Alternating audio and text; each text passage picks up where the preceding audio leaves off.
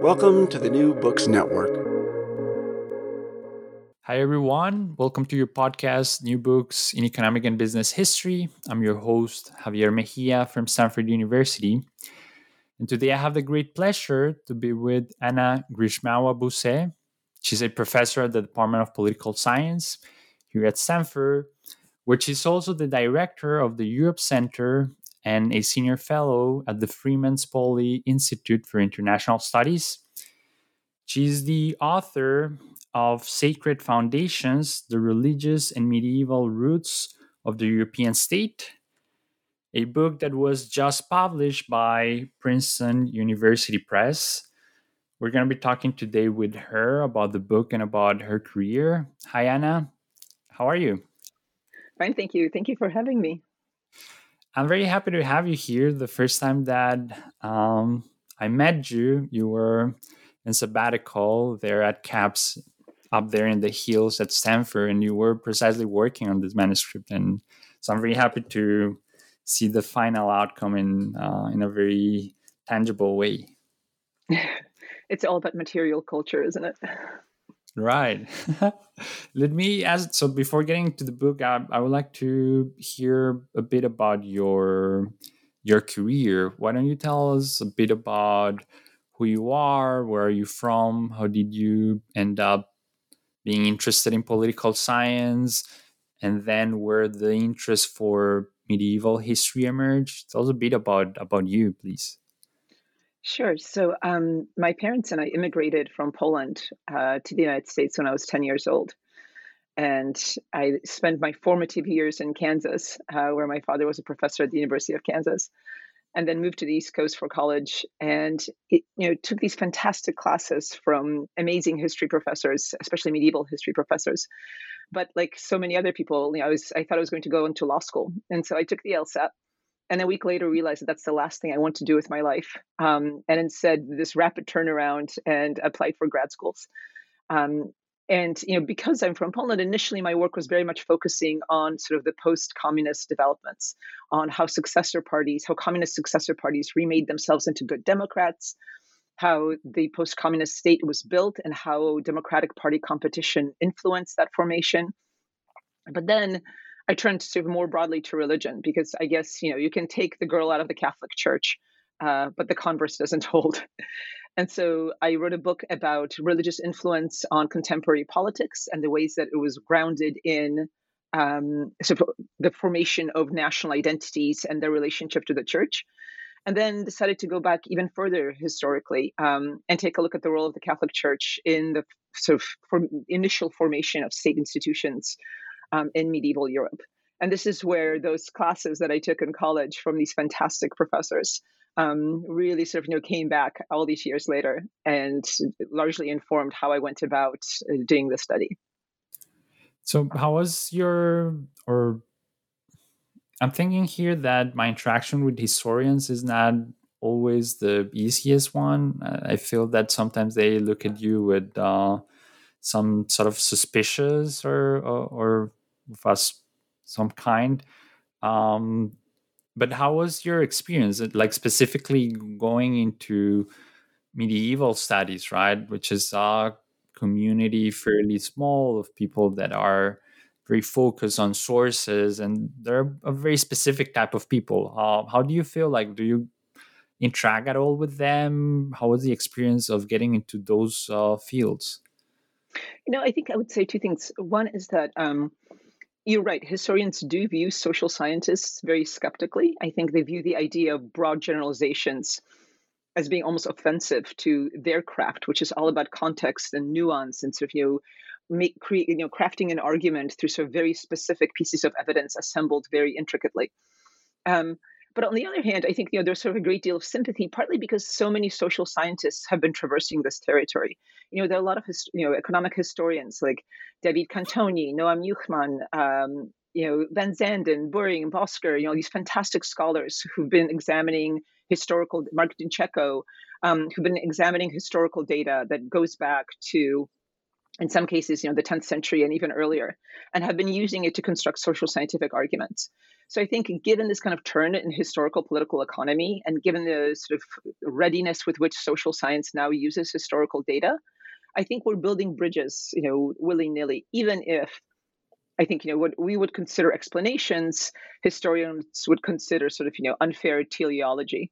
Um, but, you know, I think that's that's still something to... Uh, It's it's it's an interesting time to be a social scientist interested in history. I would put it that way.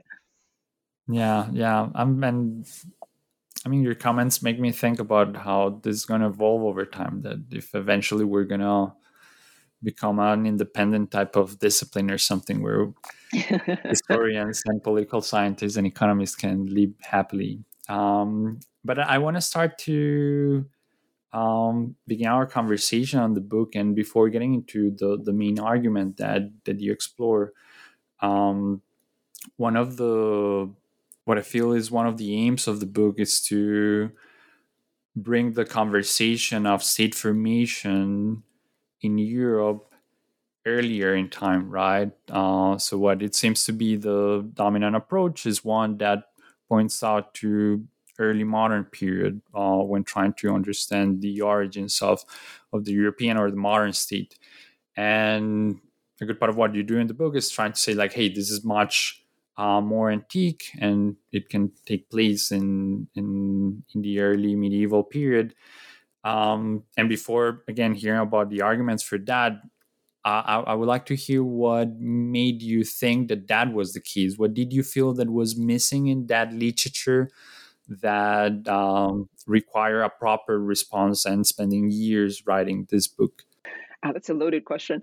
Um, you know, I think the idea that emerges from a lot of the literature on sort of bellicist approach to state formation, you know, whether it's all of which locate state formation in the early modern period, whether it's Tilly, um, you know, Downing, Anderson, Ertman, there's a general sort of sense that, you know, especially in Tilly, that institutions of taxation and parliament sort of emerge as functional um, responses to very expensive early modern warfare. And in this story, and this is something that also, you know, North and Weingast take up, basically what happens is that you have this very expensive early modern warfare that necessitates some kind of a bargaining over resources between the king and the nobles. And as a result, we have these bargains struck that basically on one hand, engender parliaments, on the other hand, uh, increase the possibility for the king to get revenue through taxation. But we know for a fact that, you know, both taxation and parliaments, A, precede the early modern era. They were around in the twelve hundreds. And B, if this really were the case, then we wouldn't see so many absolutist regimes, right, that didn't rely on parliaments emerge out of the early modern period. So I think there was a sort of a frustration with what seemed to be an incompleteness of at least sort of, you know, the canonical story that we're being told in grad school. Um, and that, you know, and that sort of led me to explore, well, where did these institutions actually come from? And it turns out that, you know, both historians and others have written quite a bit about the ways in which these institutions arose much earlier, and they arose not out of as functional, you know, responses to the needs of warfare, but as the, you know, as both sort of as templates from the church and as sort of counsels for the king himself. So your your story is one that has two main characters. On the one hand, you have the Catholic Church, and then on the other one, you have uh, the secular rulers, right?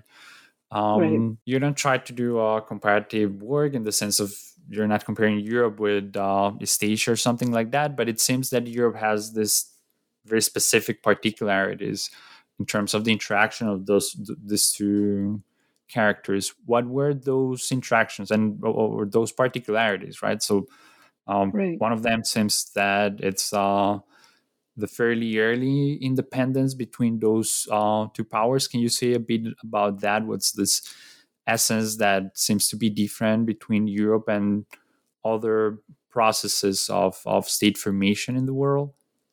Right. So I think the first thing to note, and I think the first thing that scholars have noted, is that whereas you see large centralized empires, both in China and in the Middle East, in Europe you have an incredibly fragmented landscape of kingdoms, principalities, duchies, bishoprics, all of whom are vying for power. And there's basically no single actor that establishes that kind of hegemonic control that you see, for example, in China. And so that's, you know, already, I think, a big difference. And this was sort of taken as basically just a given, so, you know, some kind of an exogenous condition that um, occurred after the collapse of the Roman Empire. But one of the things that I argue in this book is that it's actually quite deliberate. And it's deliberate because the Catholic Church was actually under the thumb of what becomes known as the Holy Roman Empire. Secular rulers would name the popes, they would name bishops, um, who were incredibly important because they were both royal administrators and uh, spiritual emissaries of the Pope. And in many ways, these secular rulers would control the church. And it's only in the, in the eleventh century that the church, basically the papacy, Pope Gregory the seventh to be exact, begins this process of both centralizing the church within and of really asserting autonomy from without. And once that process gets under, under underway, the papacy gains enormous amounts of power, largely because it has so much wealth and so much human capital, and has an organizational reach that no other ruler can have. And as it does so, what it, one of the first things that it does is to try and keep Europe fragmented, right? It doesn't want a large hegemon that would sound, that would basically act as a counterweight to the papacy, a large hegemon that could basically hold the papacy and the church under its thumb. And so it goes after the Holy Roman Empire. It really fragments that entire area. You know, the Holy Roman Empire doesn't become a single state until basically the nineteenth century as a result. Um, and so that fragmentation, which is seen as so sort of characteristic of Europe and seen as so unique to Europe, is directly the outcome of this conflict between the church and secular rulers.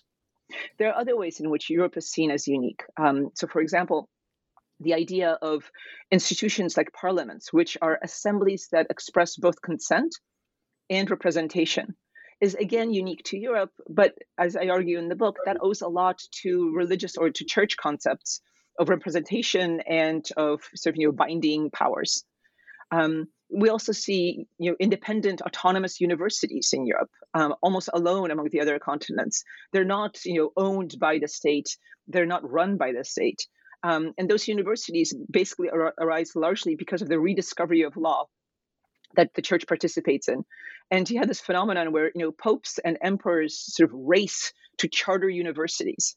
And so this story of, you know, human capital in Europe and the preponderance of universities and the rule of law, again, has a lot to do with sort of the imitation of these uh, earlier church templates and with the kind of rivalry between um, the church and state in an attempt to basically assert church autonomy. I want to ask you a bit more about that uh, rivalry between uh, church and the secular powers. What were the tools that um, were used by the church to...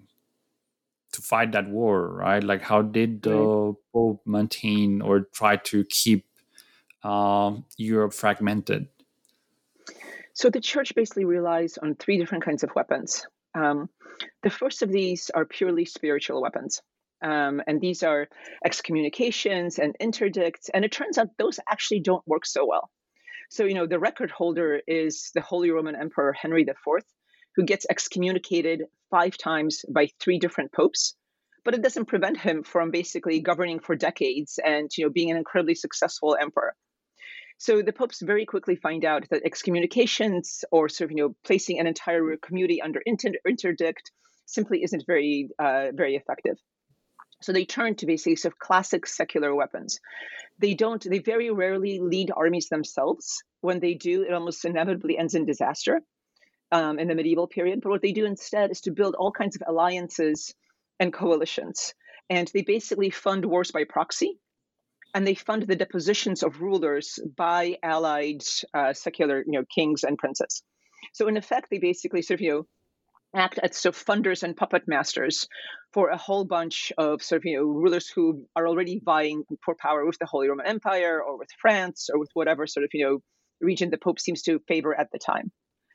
And the third set of weapons um, that work quite well are political crusades.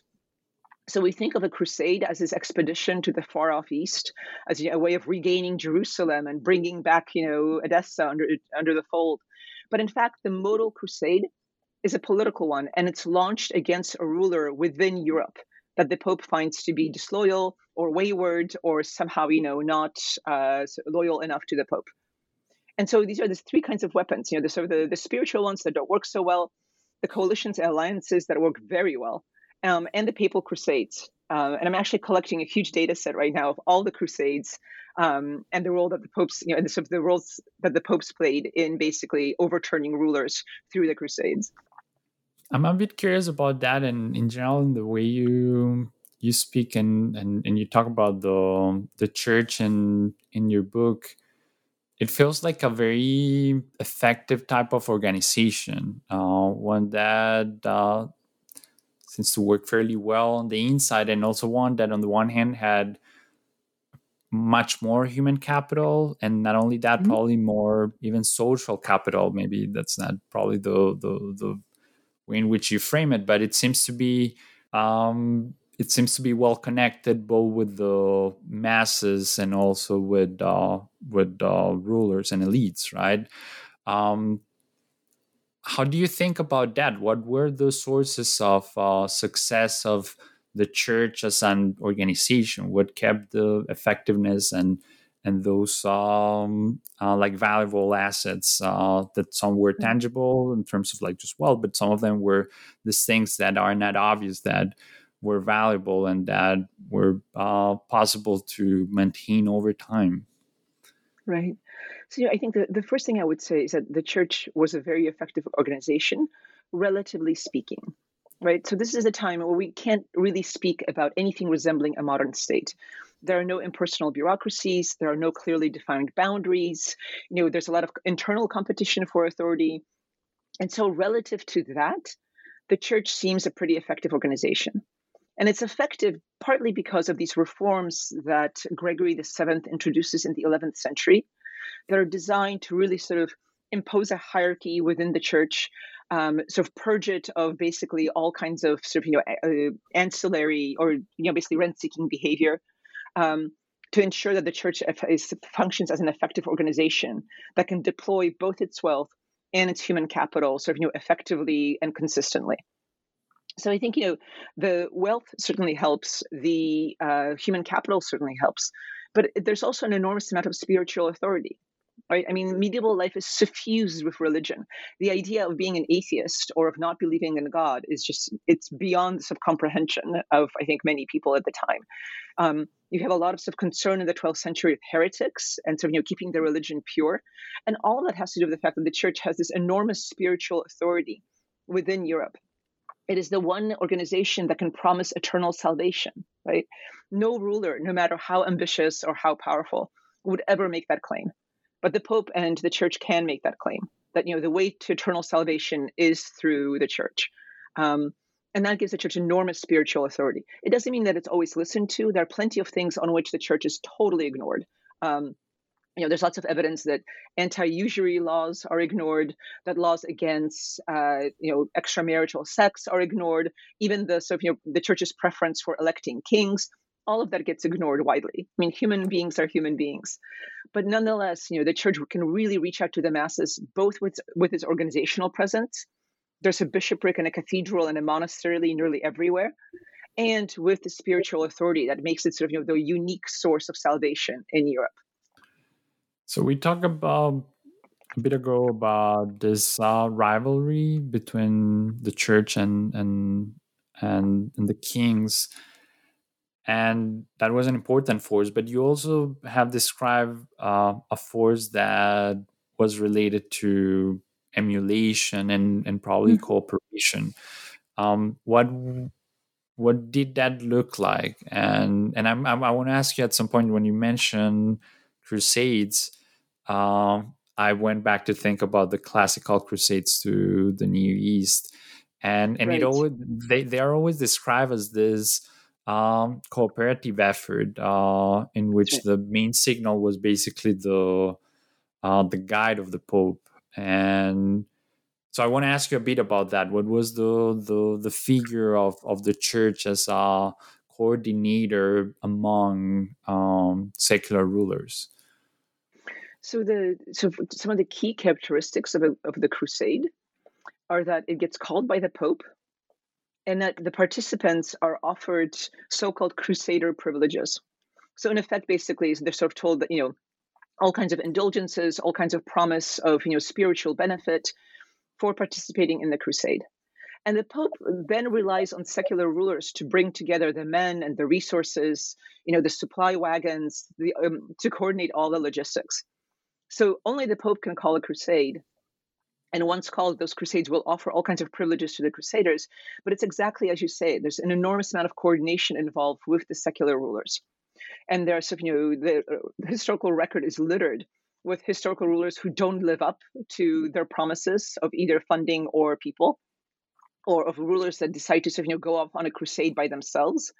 The sacking of Constantinople, I mean, all these things that the Pope definitely would not want to see happen. So there's not only just coordination, but there's also a massive principal agent problem, where, you know, the Pope can basically ask these rulers, and the rulers will agree to go on a crusade, but he has very little way of controlling what they do once they actually set off, right? And so you have all these incidents of basically massive rent-seeking and sort of, you know, uh, shirking behavior left, right, and center, and the Pope can't do anything about it.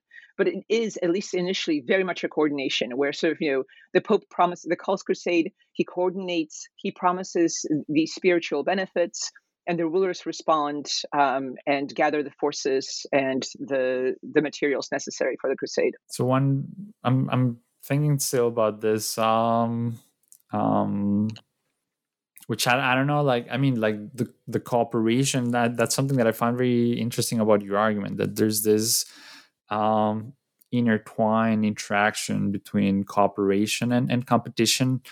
And mm-hmm. And now I'm thinking about the the adoption of practices that were common uh, among the church uh, by by by secular rulers, and and one of the things you mentioned is the adoption of of law and and decision making rules within secular environments. Can you say a bit about that, please?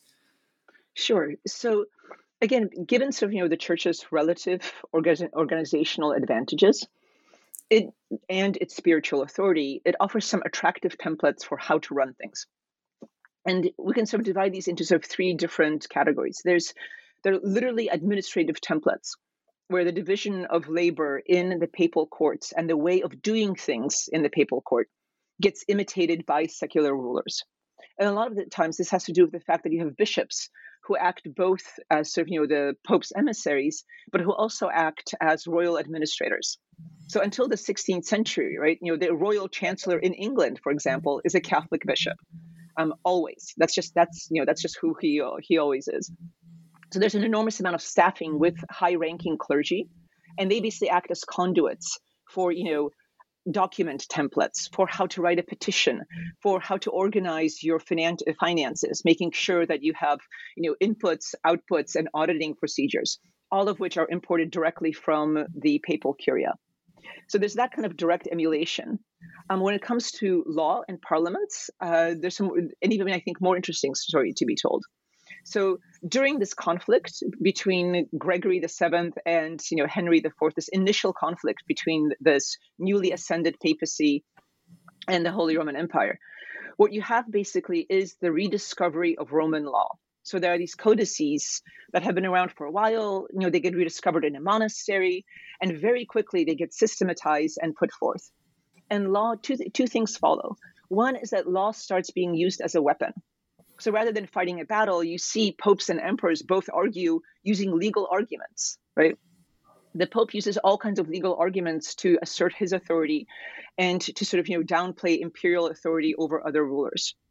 Um, and in this way, basically, you also have the, you know, the found the systematization of canon law as well, church law, roughly seven years later.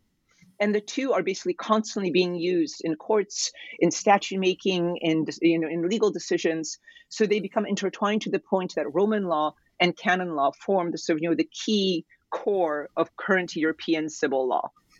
Those are the sort of, you know, the two key aspects of it that, and it's almost impossible in some cases to figure out, you know, what comes from what, because the church uses Roman law and secular courts use canon law, you know, nilly, yeah, willy-nilly.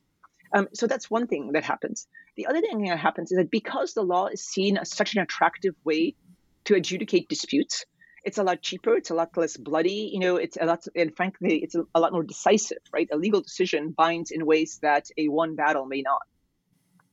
Both uh, secular and religious authorities start to really race to have more legal experts, to have that legal expertise. And so what do they do? They basically help along universities.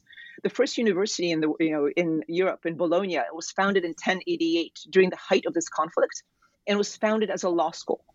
Um, and so that kind of proliferation of law schools all over Europe basically allows both church and uh, secular rulers to get these legal experts, and it really leads them to sort of charter universities.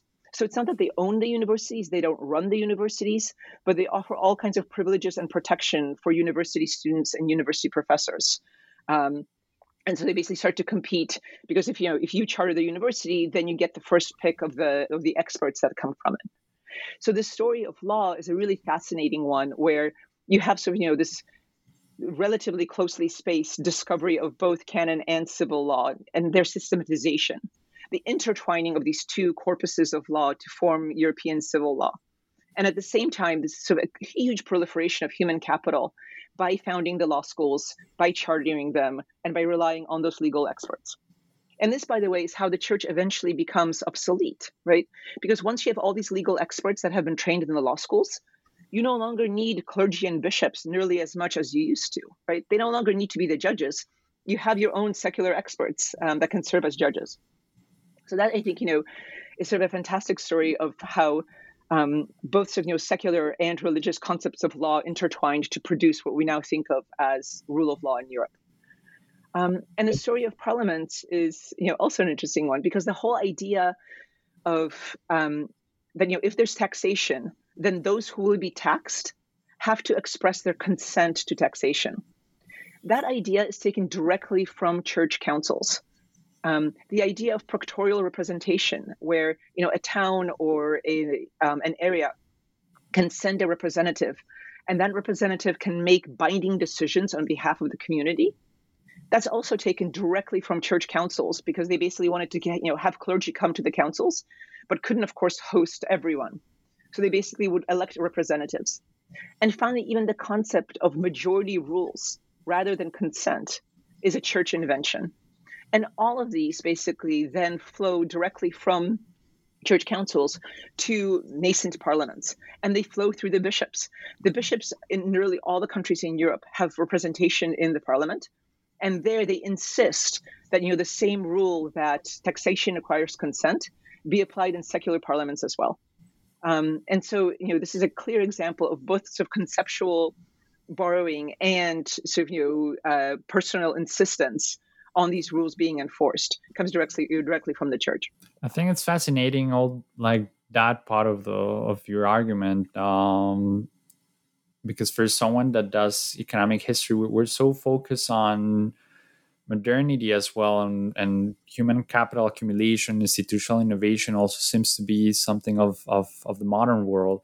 And you describe like quite extensively how it was not exactly the case, right? So it feels also like a rediscovery of um, of probably different foundations uh, at an economic level. And I, I love like that that element in in, in the book. Um, but I, I want to ask you.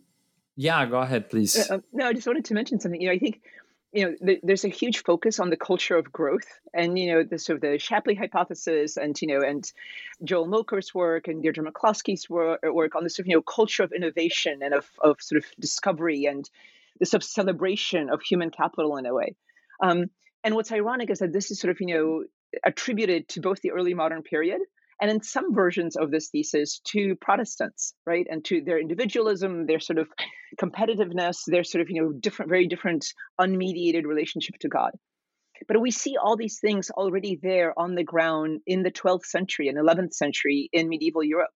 Again, sort of, you know, this enormous sort of ferment, this intellectual ferment in the twelfth century, and the rediscovery of Aristotle in the thirteenth, you know, leads basically to this enormous flowering of sort of a culture of, of inquiry and of research and of disputation, all of which you know predates the early modern period by four hundred years. Um, and so the Catholic Church is actually sort of you know in this version of the argument, right?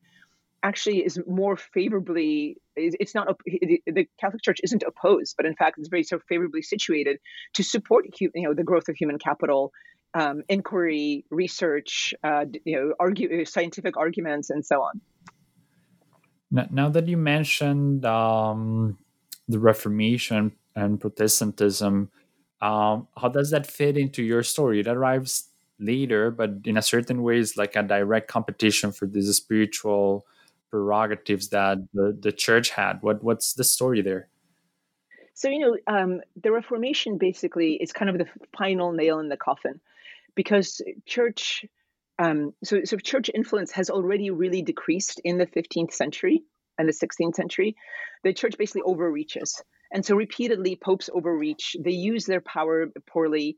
The church itself is forced into, you know, Avignon, into basically what's known as the uh, the Babylonian captivity. And after that, there's a split within the church where there's both a Roman and an Avignon papacy. And with that split, the Great Schism, um, you basically see an enormous loss of church power and influence within Europe. And that already is happening in the fourteenth and early fifteenth century. So the Reformation, when it takes off, um, has an interesting relation to, relationship to this earlier story of church influence in two ways. One is that um, it takes off in the Holy Roman Empire, precisely the area where the church was most successful in fragmenting authority. So initially, Luther is protected by his you know, prince, by Frederick, against the emperor, Charles the Fifth, who's very much a Catholic. And were it not for the church's earlier success in fragmenting the Holy Roman Empire, um, the Reformation could not have taken off the way it did. But it did, because there are all these sort of, you know, small principalities that would protect Protestants against sort of, you know, the demands of the Catholic Church to do away with them. So one, you know, the, the Protestant Reformation really ironically takes up in precisely the lands where the church was earlier much uh, was much more successful in fragmenting authority. Secondly, the church responds too late to, excuse me, to the Reformation of the Council of Trent, and it responds so late because it's worried that basically, you know, its own sort of propagation of representation and councils has led to something called conciliarism within the church, which is the idea that councils and assemblies basically trump uh, popes and rulers. And they're worried that if they hold a council that somehow would address the Reformation directly, these people who sort of, you know, prize and, and give primacy to councils would basically run roughshod over the popes. And so its own earlier innovations and its own earlier successes stymie the church's response to the Reformation. And the Reformation largely takes off as successfully as it does because the church is unable to respond to it, given these earlier successes, both in promoting fragmentation and in promoting kind of conciliar thinking within its ranks. Let me ask you one question um, related, I, I guess, to like the big picture of um, of your argument, and and this comes from. Uh, I guess my own interest in like the Latin world, right? And and most of your, uh, the core of your argument takes place in uh, like the Germanic uh, world, right? How do you, how do these other places in Europe uh, fit into your story, right? I guess that, well, a good part of the, uh, the Iberian Peninsula was under Muslim control, but what was happening in France, in, well, northern Spain? Are they just like outliers? Are they interacted and part of, in a peripheral way of the story, or is just the, the same part of the story? Uh, and we're just not, we have just like softer type of evidence? So I think they're very much part of the story. And the empirical evidence in the book, uh, you know, controls for the Holy Roman Empire, but it encompasses all of Europe. So we basically have, you know, all of Europe divided into one hundred by one hundred kilometer grid cells, from, you know, nine hundred to eighteen fifty, um, with, of course, huge missing data problems. But the these conclusions basically apply to all of Europe. But the story of Spain, for example, is absolutely fascinating because the popes endow, you know, relatively late in the game, endow the Reconquista with crusade privileges, right? And they basically empower sort of, you know, Christian rulers to sort of start pushing out um, the Muslim rulers of Spain, you know, in the name of the church as well. And the fascinating story there is of how, you know, those rulers, especially by the time of Ferdinand and Isabella, actually, you know, gain enormous power within, you know, this is, Spain is relatively centralized by European standards. And those rulers gain so much power that they're able to then start exacting concessions from the papacy and basically saying, you know, actually, we want to continue to name our own bishops. And actually, because we're so important to the survival of Catholicism, we need all kinds of concessions from the papacy regarding taxes um, and the publish- publication of papal decrees in Spain and so on. And so it's this sort of fantastic story of all these sort of, you know, human capital and institutional resources that flow to Spain that are then used to enormously strengthen the Spanish monarchs against the church. Um, and so by the fifteenth century, by the late fifteenth, early sixteenth century, you have sort of, you know, Spanish monarchs, you know, taking over the Inquisition, for example. You know, this, the story that, that we're told is that the Inquisition is this sort of, you know, church run amok in Spain. But in fact, it's controlled by the secular monarchs, right? It's, you know, it's basically what the, the church will only do what the secular monarchs will allow it to do. And, you know, they hand over the victims, if they're executed, back to the secular state. And so they have far less power than we would have thought previously, given the fact that the monarchs actually exert a considerable control um, over the church and over the Inquisition by the sixteenth century. You know, that's um, a fascinating feature of your story, that it has this sort of tragic element out of it. You know, the, the church is like pushing so hard to keep their power, and precisely in that process, by the end of the day, it's actually losing its relevance. Um, yeah, and that, no, no, it's it's it's it's, it's, it's a familiar story, fun. Right? You hand over all these resources. Um, it's kind of, you know, I think any parent of a teenager would identify with this, because you hand over all these resources and advice, and the sort of, you know, the secular state takes it, but then grows resentful about it, and sort of, you know, asserts independence, which in many ways is, you know, exactly as it should be. Um, it certainly benefits uh, Europe to have a very independent set of secular rulers, but it doesn't do away with the sort of church influence earlier on and the kind of enormous shaping that it did of church institutions. That's a pretty good analogy. And and I would like to get back to, I guess, the beginning of our conversation, uh, but to expand a bit in that direction. So in terms of what are like the big lessons of of your story and your book. And And I, I would like to hear about uh, your thoughts as, uh, as someone who knows very well the contemporary influence of religion and and political outcomes. How do you think that these historical roots of the emergence of the state and the influence of, of religion um, are insightful to think about the role of religion now? So I'm thinking, for instance, about your expertise in the Soviet bloc and, and how important it was, the prohibition of religion at some point as part of the the, the communist project, um, which eventually probably was not as successful in the very long term. And maybe it's because precisely there are these very, very profound roots that are there. How do you think about all these things from a contemporary uh, perspective? Right. So, you know, I don't, excuse me, the the book doesn't argue that, you know, we see evidence of some direct influence of the medieval church on contemporary politics. I think I would view this much more as a stage setting, right? So a lot of the sort of familiar institutions, whether direct taxation or parliamentary representation or European civil law, were fundamentally shaped by this earlier medieval church influence. Um, but, you know, you have massive border changes, you have massive population shifts, um, you have several huge wars that totally transform Europe, whether, you know, the forty Years' War or World War One or World War Two, right, in ways that sort of, you know, basically, in many cases, create rubble out of what used to be this institutional landscape. But where I do see the influences, I think, you know, the, the sort of the big takeaway that I draw from this is that the most secular of institutions can have religious roots. And what matters is sort of making sure that the religious arguments don't carry primacy in those institutions. But they can nonetheless, you know, religious institutions can nonetheless sort of, you know, or sorry, secular institutions can have these very religious roots. And that doesn't, that's not necessarily a bad thing. They can be fully functional despite having um, roots that are not necessarily democracy promoting, or in fact might be antithetical to democracy. Um, so I think the first big takeaway is that sort of the most secular of institutions can have religious roots. And so we ought to be very careful about sort of, you know, casting aspersions on religion and religious authorities, because they might be more helpful um, in institutional creation than we might think. Um, I think the second big lesson is to sort of, you know, Europe, European state formation is taken almost as a truism, right? We all learn Tilly in grad school or come across him as undergrads. We all think this is the canonical story of state formation. And so many scholars have found it wanting in Latin America, in Asia, in Africa, where basically the story doesn't fit. And it turns out that the story doesn't really fit in Europe either. So maybe before sort of, you know, exporting these truisms to other places and being surprised that it doesn't fit, we ought to sort of figure out first whether in this canonical case of state formation in Europe, the truisms ever held in the first place. Um, and I think the third sort of big takeaway is that, you know, pr- related to that, is that state formation is incredibly complicated. And it's not just sort of, you know, it's not reducible to just war or just contracts. It's going to look very different in, in different places. It's going to involve multiple forces and their interaction. And in some cases, it's going to involve this kind of imposition from above. In others, it's going to be sort of, you know, organic bottom-up solutions. There's the impact of colonialism and of natural resources.